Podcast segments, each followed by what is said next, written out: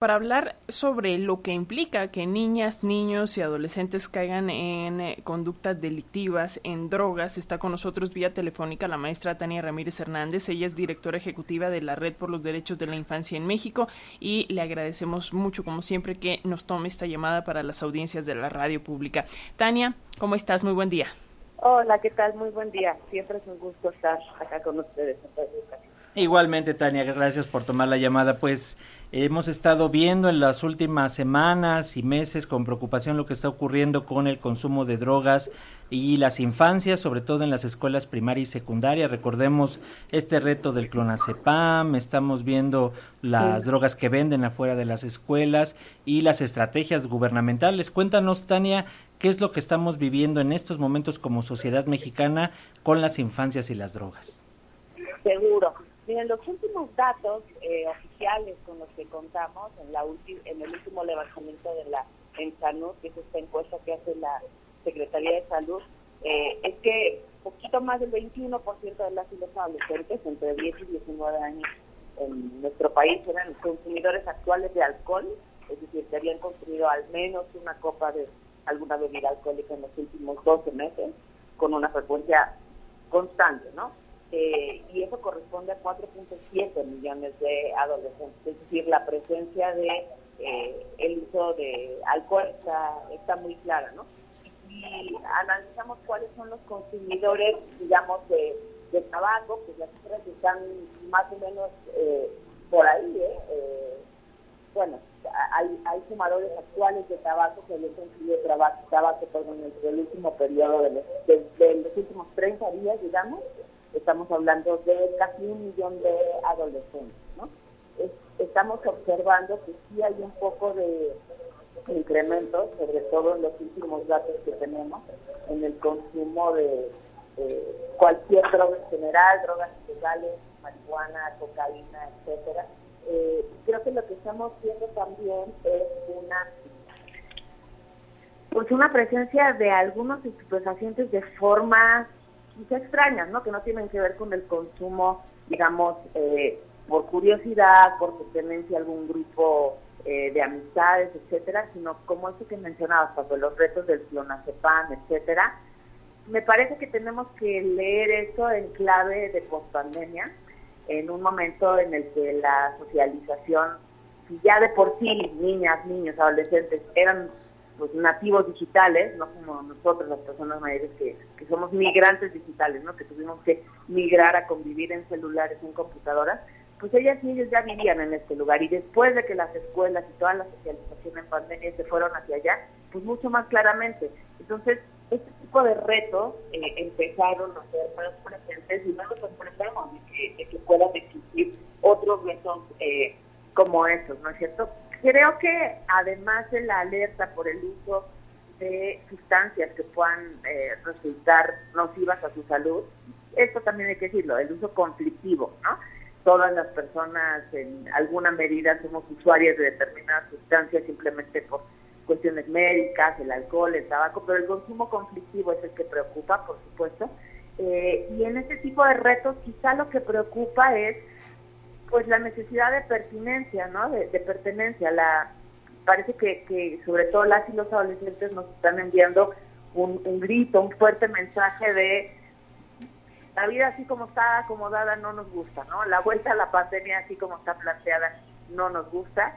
Eh, y este tipo de retos también hace sentido, pues con una cultura siempre competitiva, en donde, claro, nos asustan los retos, pero por otro lado la sociedad le da, le envía mensajes un día sí y otro también a los adolescentes de tienes que ser el que más, tienes que resaltar en tus redes sociales, tienes que tener un montón de likes, tienes entonces les enviamos mensajes contradictorios sobre qué es lo que se debe hacer y qué es lo que no, cuando este tipo de actividad en, redes sociales se convierte en una actividad también, insisto, de pertenencia, de formar parte de un grupo, lo cual, ojo, no es únicamente una cuestión de adolescentes, sino que es un, factor humano, ¿no? Totalmente, y es muy complicado en, en, un contexto en el que hasta la música que está de moda, pues te incita a, consumir estas drogas. Pero eh, yo quisiera preguntarte, Tania, cómo eh, se puede detectar, porque es, eh, digamos, hasta cierto punto lógico que muchos de estos jóvenes, adolescentes, digamos, consuman estas drogas e intenten ocultarlo de, de, sus padres. Y también para los padres entiendo que a veces es como muy difícil aceptar y es un poco esta idea de no, mi hijo no, ¿cómo crees? ¿Cómo podemos detectarlo eh, y, y, de qué maneras estos grupos, estos delincuentes, están acercando las drogas a los niños, a las niñas, para, digamos, poner el foco ahí, ¿no? Y estar alertas. Sí, claro. Creo que sí tiene que haber una, un sentido de alerta, eh, digamos, en la medida en la que el, avance del, de la actuación de los grupos del crimen organizado y grupos de delincuencia que se dedican al pues a fomentar el consumo, el tráfico de drogas, pues obviamente está... Eh, siempre en busca de nuevos clientes y de clientes jóvenes potenciales. Ojo, esta es una empresa, una industria eh, transnacional enorme, como toda otra industria, ¿no? Sabemos que hay prácticas de distintas marcas que intentan colocar sus productos cada vez a mayor a más temprana edad eh, en niñas y niños. Entonces, digamos que esto es exactamente una copia de ese modelo, pues sí, capitalista de búsqueda de eh, clientes tempranamente, de audiencias tempranas que puedan estar atentos a este tipo de mensajes, a este tipo de ¿Cómo detectarlo y cómo evitarlo? Es, es, muy difícil y, entendemos y acompañamos ahí la angustia de padres y madres que en la actualidad tenemos que vivir sabiendo que nuestros hijos eh, muy probablemente entrarán en algún contacto en este sentido. Me parece que la, la recomendación tiene que, que seguir siendo abrirse, abrirse, abrirse a la comunicación, hablar de estos temas con niños y niñas, la información sigue siendo un elemento clave, eh, quizá información un poco más, digamos, en consonancia entre lo que se aborda en las escuelas, lo que se está intentando abordar desde las campañas oficiales, eh, para poder convertir este tema en un tema que no sea tabú y que eso también ayude a desincentivar, ¿no? Sabemos que obviamente hay un asunto en, lo prohibido del uso de estas sustancias que puede resultar atractivo no solo a los adolescentes, a todas las personas que puedan tener una adherencia por este tipo de, actitud, digamos. Entonces la recomendación es hablar, hablar, hablar. Eh, si no sabemos, toca investigar también. Creo que también a veces las personas eh, cuidadoras, mayores de edad, pues queremos decir un no desde un punto de vista o desde un lugar, pues eso, muy desde la moralidad, del de esto no debe ser, pero también toca que nos informemos, ¿no? ¿Cuál es la diferencia entre una droga y otra?